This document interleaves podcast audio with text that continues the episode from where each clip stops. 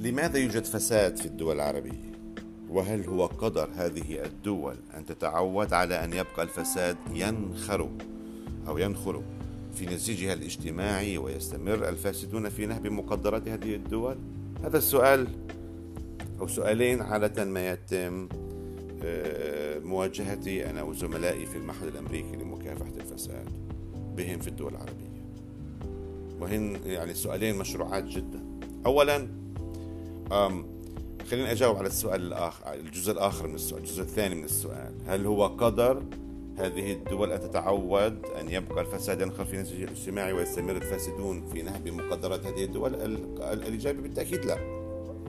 هذا ليس قدر الدول العربية ولكن هذا ما هو يحصل ويحدث في الدول العربية لكنه ليس قدر هذه الدول أي أنه يمكن أن يتم تغيير الواقع في هذه الدول لكي يتم التخلص من الفساد والفجور في الفساد في هذه الدول.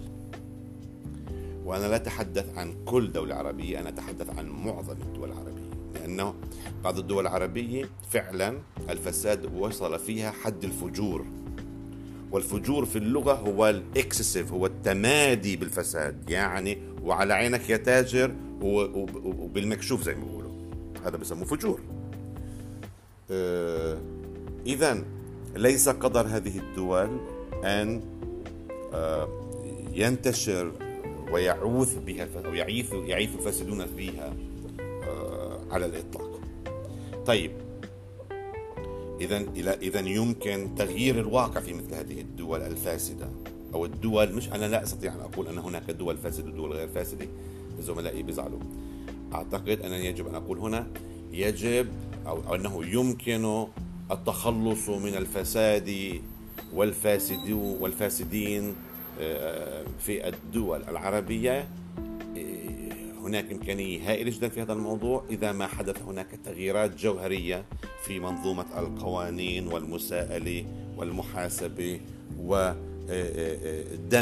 وانخراط المواطن أوكي؟ في الجفرنس يعني في الحكم بمعنى آخر. مش ضروري.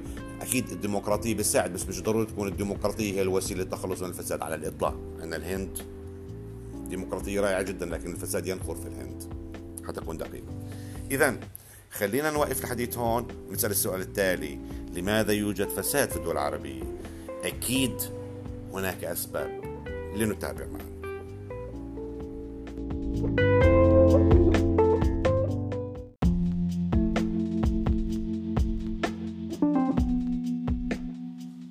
أشكركم على حسن استماعكم وأتطلع إلى استلام ملاحظاتكم واستفساراتكم المكتوبة من خلال الاتصال بي على البريد الإلكتروني مايك at theaaci.com أو من خلال ترك رسالة صوتية من خلال تطبيق أنكر البرنامج الذي نستخدمه لنشراتنا هذه.